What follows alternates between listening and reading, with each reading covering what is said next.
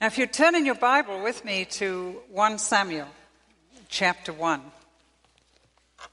Biblical history gives us a story of a woman called Hannah who was not looking forward to the festival time.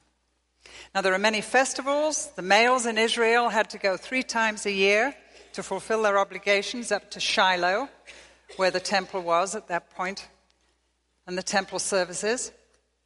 And Hannah and Elkanah, her husband, and the other woman in her husband's life, Peninnah, who had children, though Hannah had none, were about to pack up and take off for the Feast of Tabernacles, which actually was one of the most fun feasts of all. It was a fun feast because they all went and the families went and everyone was excited and they built a little booth and they camped. They camped there.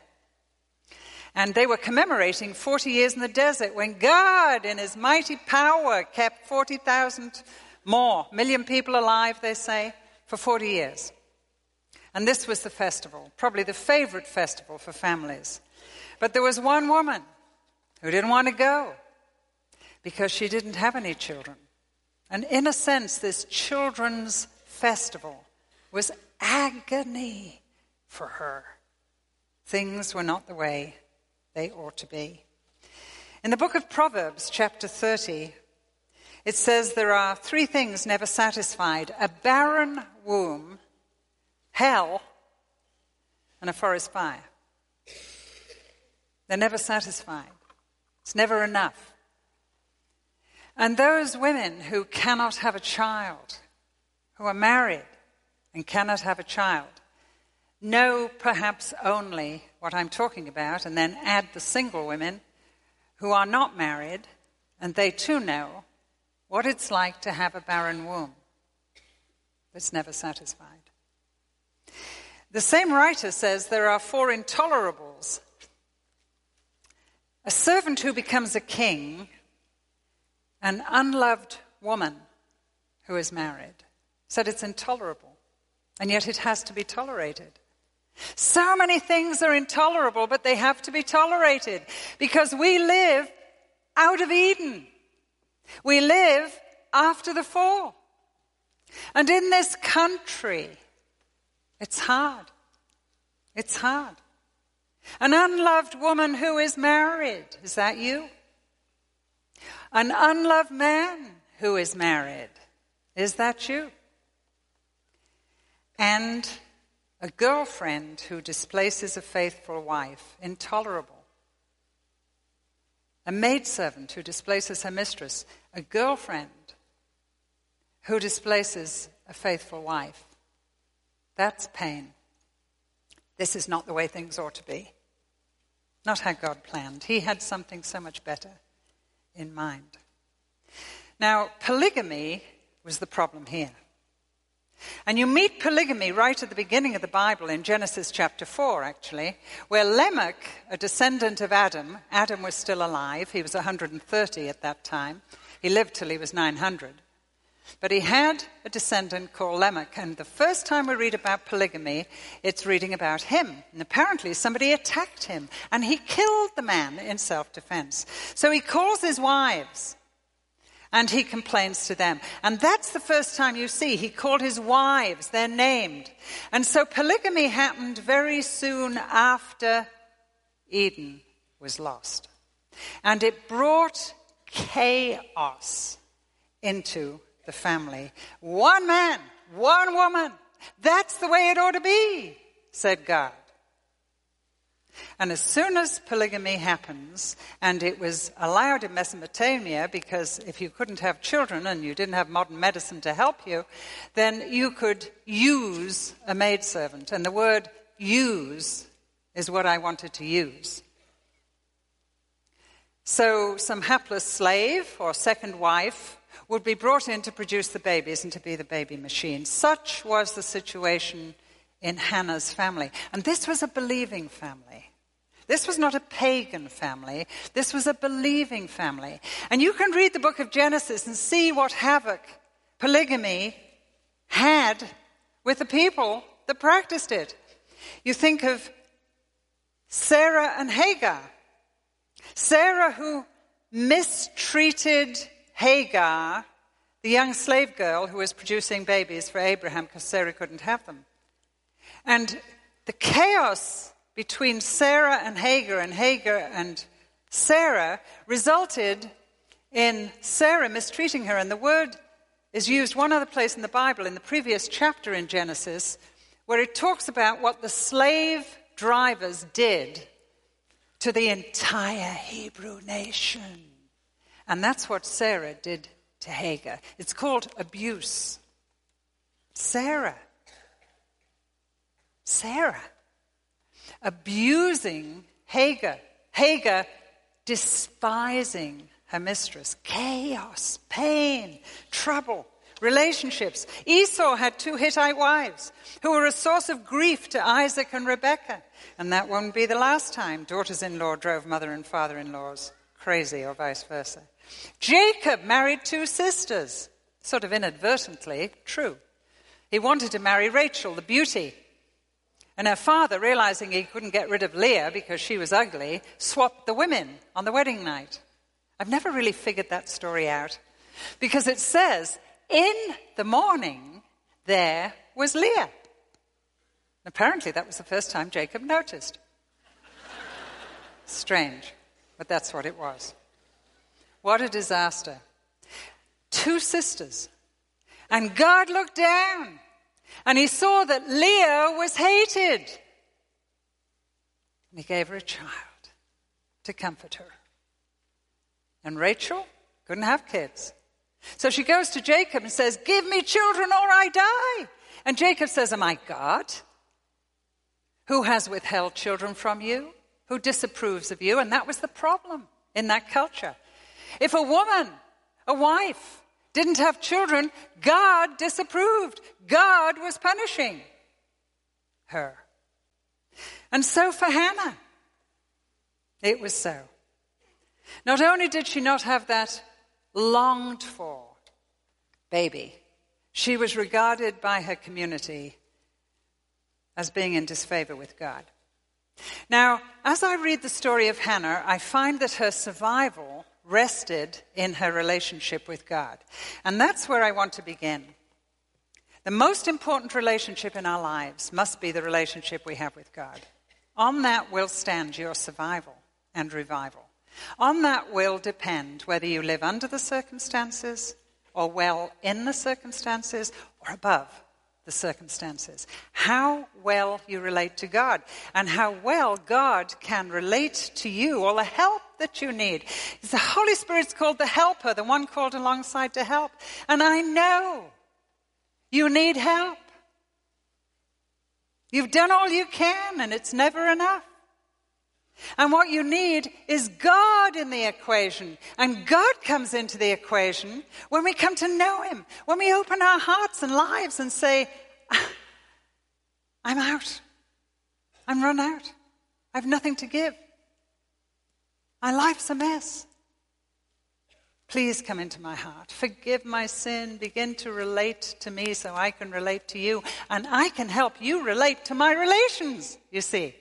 And that's where it begins. And the better you know God, the better you will do with difficult relationships. I am not saying for a minute. Know God and all your relationships will just turn out hunky dory. Be back to Eden. No, no. In fact, Hannah's never did. As far as we know, she ended her lives with Peninnah and Elkanah and a broken heart. Except we do know her heart wasn't broken in the end. But her circumstances didn't change. She changed in the circumstances. And that's really the message that comes off the pages. God writes stories like this so that we can live into them and they can live into us. You don't just read the Bible and say, well, that's an interesting story and, and use it to apply a little lesson to your life. No, the whole thing needs to live into you, and you need to live into it. And the big thing about this is the largeness of God, this story shows us. He's large, He's huge, He's, he's, he's filling everything in every way. And God wants us to walk into the largeness of God and let the largeness of God walk into us. Only then can He change us in our circumstances, because our circumstances, listen to me, might never change. In fact, they might get worse. Terrible thought. They might, and they might not. And God might change the circumstances, but the idea of God is you relate to me and I'll relate to you in such a way it doesn't matter whether they change or not. I'll leave you, I'll help you, and I'll lift you above the circumstances. So you can walk on water, as it were. You know, as I've had the privilege this year of literally going all the way around the world, everybody is struggling with relationships. Nations are. I think of India, I think of Costa Rica and Australia and China and Israel and Jordan and Canada and Sudan and UK, my home country. They are in turmoil. And basically speaking, it's all because relationships are fractured. Hostility and hatred have divided people. In Christ, Hebrews tells us, he has broken down the middle wall of hostility and made two one and there is now neither in Christ Jew nor Greek, or bond nor free, or men or women, or black or white, only in Christ. So we have a big message to give, which Hannah finishes up giving in chapter 2. Only God is big enough. And what Hannah tells us from this story as we live into it and it begins to live into us is that you lean and God won't fall over. I think I've spent all my life learning that lesson. Doesn't matter how hard you lean, he'll never fall over. And the more trouble comes and the more you need help in your life, in the circumstances of your life, the more you need to lean. And leaning, you find he's a rock. Leaning, you find he's there despite all evidence to the contrary. He is there. He is there, sometimes in the dark, but never at a distance. And that's what Hannah tells us. I think of Hannah. Her story walks right off the page into my life, into what I hear from women around the world. She was living with Peninnah, this woman who was bitter, who was her rival, who was relentless, who kept provoking her, who was ruthless, cruel. Little bit of drama somebody wrote. Peninnah speaking. Now then, do all you children have your food? Dear me, there are so many of you. It's hard to keep track. Mummy, Miss Hannah doesn't have any children. Miss Hannah? Hmm, oh, that's right. She doesn't, does she? Well, doesn't she want children? Oh, yes, very much. Well, doesn't father want her to have children? Well, certainly he does, but she keeps disappointing him. She just can't have them. Why not? Because God won't let her. Doesn't God like Miss Hannah? Well, I don't know. What do you think? Oh, Hannah, did I tell you I'm pregnant again? Think you'll ever be pregnant, Hannah? That's what was going on. And I listen to such cruelty in America and around the world. Terrible, terrible cruelty.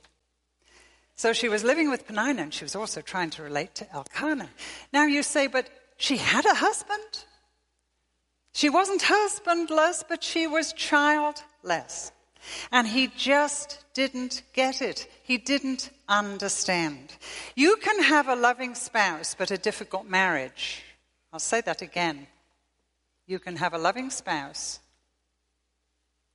but you can have a spouse that just doesn't relate or communicate and doesn't get it. I mean, even in the best of marriages, it can be hard. 1 Peter 3 7 says, Husbands, try and understand the women you live with. Try, please, just try, says Peter. I know it's difficult. And this poor man is totally bewildered. He doesn't get it. In a secular book called Men Don't Have a Clue and Why Women Always Need More Shoes, Barbara and Alan Pierce say when they're talking about men understanding women and vice versa. Women regularly make the assumption that because a man loves her, he must understand her. Women presume that. It's true. Well, if he loves me, he must understand me. That's not true. He usually doesn't, they say. And a woman needs to know one man well to understand all men, whereas a man may know all women well and not understand one of them. That's what the man said. Bewildered.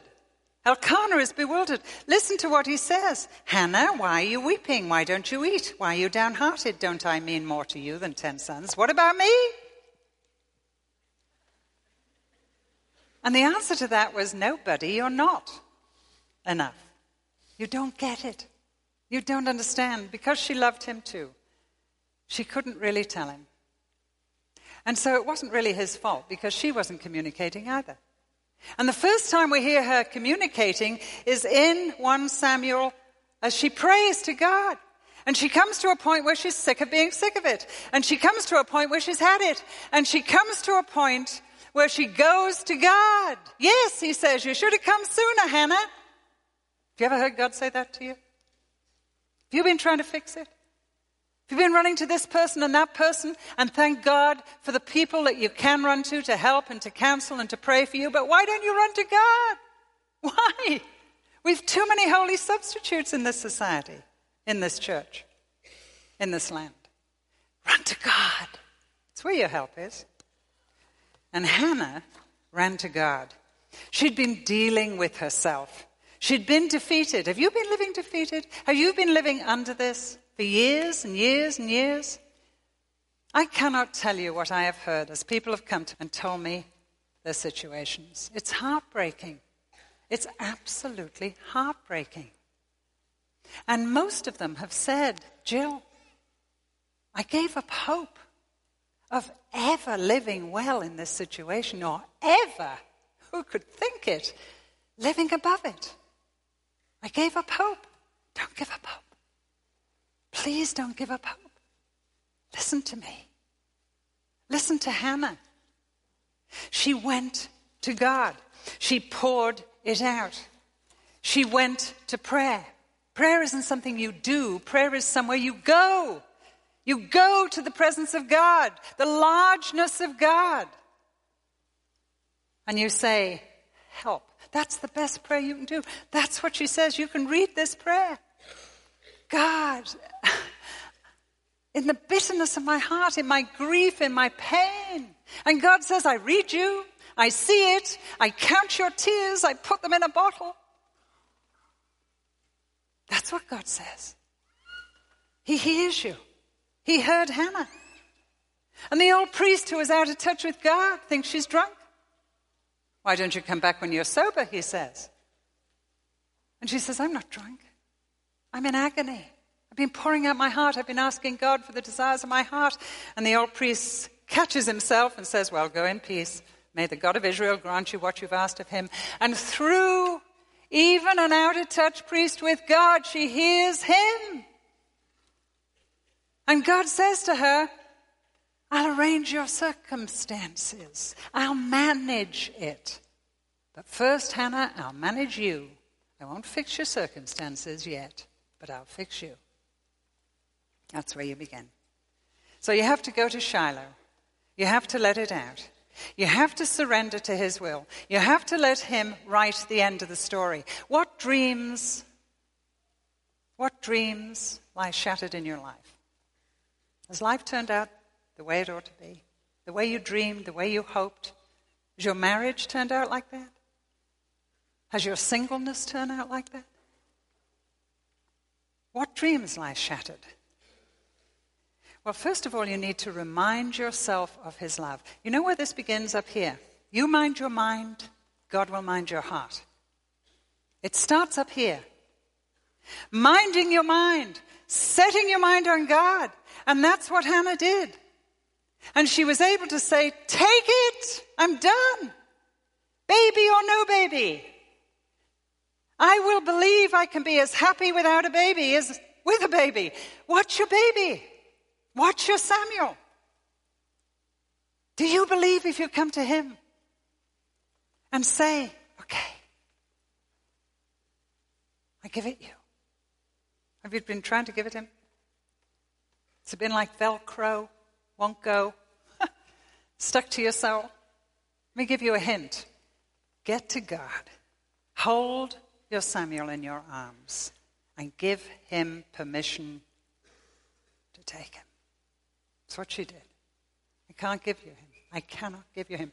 I remember kneeling down by my bed when I was a missionary, mourning my husband's absence, 10 months of the year for 10 years.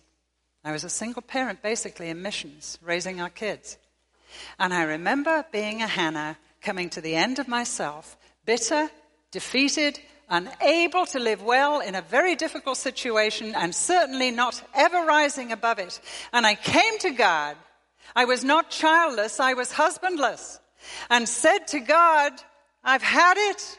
I'm sick of being sick of it. I give you permission to take my husband. He's yours anyway. Only lent to me. I'm done. And then I didn't pray for a few weeks or read my Bible, and I waited. And in those few weeks, it was done. And I remember waking up one morning. The birds were singing in my heart, and my soul was tap dancing. And I got up and said, It's done, it's given, it's gone. It's gone, thank God. Could I be as happy with my husband as without him? Yes! Yes, yes, yes. But it didn't happen till I was done trying to make it happen. And I gave him permission to write the end of the story of my life. It was not how I wanted my life to be. It was not why I married a full time man in missions. That was not my idea. And my circumstances changed. And God had to change me. And He did. And He did as I accepted His will and relinquished Samuel, in my case, Stuart. And I began to live above the circumstances. And the three things that happened to Hannah happened to me. And she says in chapter 2, I revel in God, I delight in God. And she says in chapter 2, I depend, I lean. and he won't fall over. He won't fall over. I wrote that in my Bible years ago. I lean on you, Lord Jesus. And he never fell over. The whole world can lean on God because of the largeness of God. And he won't fall over. And then she said, I'll declare. And she wrote chapter 2. When did she write chapter 2? The day she took the baby that came, miracle.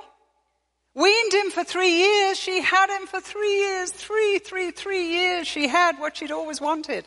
And then she gave him away into the hands of wicked men and left him there. And she came home and she picked up a pen. She said, Where's some paper? And she wrote, My heart rejoices in the Lord and not my circumstances. And that's where you need to get to. Do you know God that well? Do you revel in him?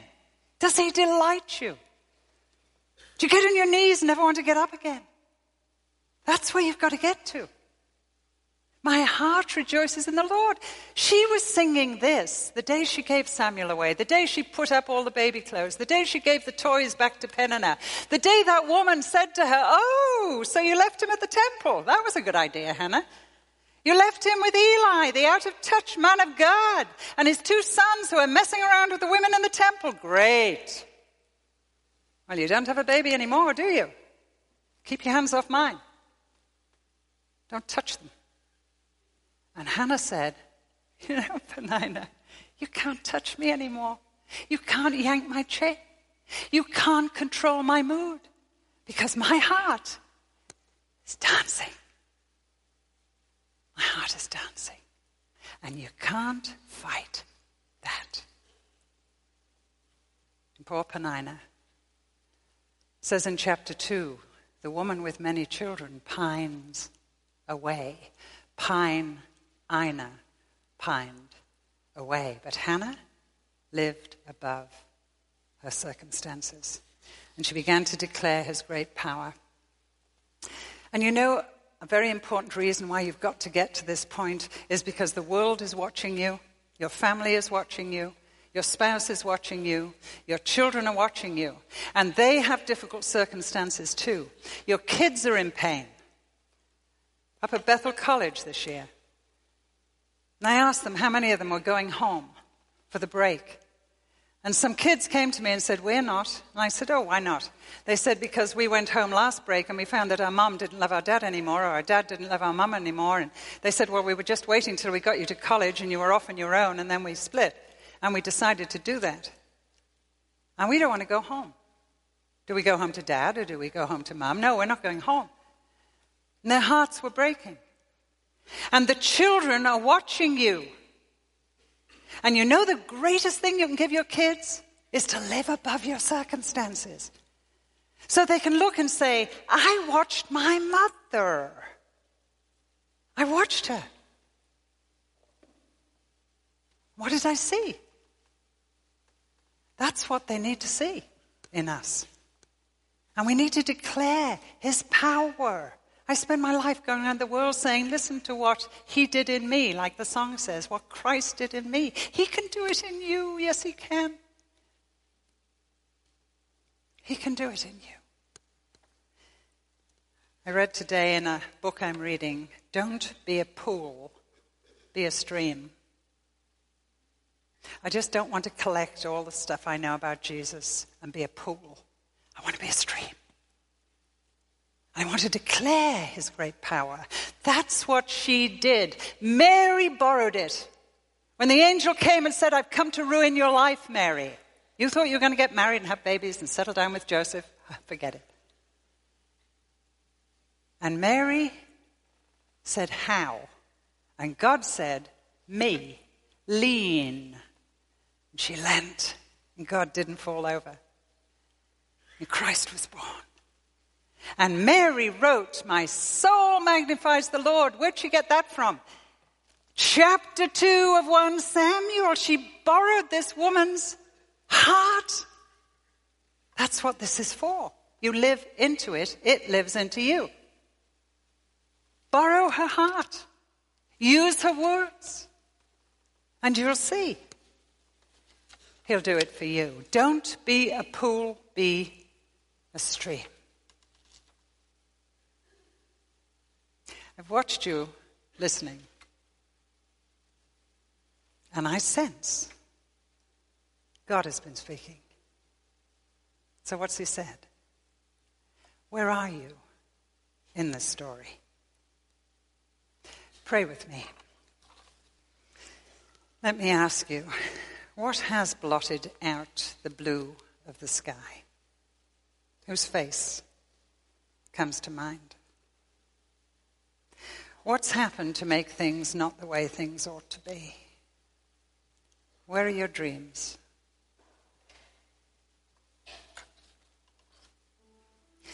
It's not the way things ought to be, and yet the way things are. I look above and see a void and not one single star. Then in the day the blue is grey, the winds of change are stilled. My heart, it seems, must die to dreams I'll never see fulfilled. Do you need to die to some dreams that perhaps you'll never see fulfilled? Can you just say to God, Help me, I'll die to my dreams?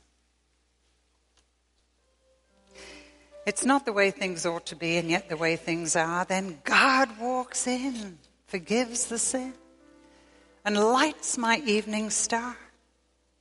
He tames my rebel doubts with love, rebukes my frantic fears, then asks me why I sigh and cry and counts my many tears. So I live above my circumstance. I'll sing away my pain. I'll wait for day and come what may. I'll trust the Lord again. That's your line. I'll trust the Lord again. Accepting what I cannot change. That's your line. Relinquishing control. I live within my circumstance till Christ has made me whole. So I'm watching for the dawn of days that breaks the devil's back. May faith take on the evil one, and nothing may I lack. May wrongs be righted, hopes ignited, victory be assured. May God be seen to intervene, and Jesus be adored. One day, the things that ought to be will be the way He's planned. So we should live and freely give our dreams into His hand. We live in light of Everness, our eyes upon the throne. He'll give us grace to run the race till we are safely home. Yes, He will. Ask Him. Ask Him for grace.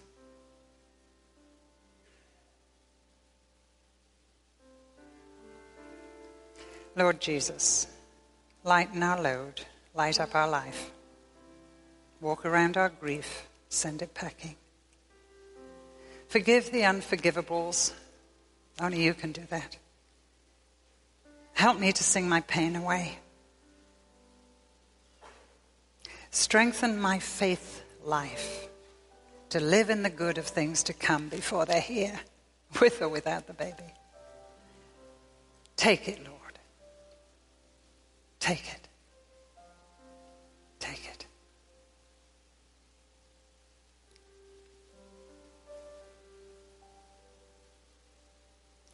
Amen.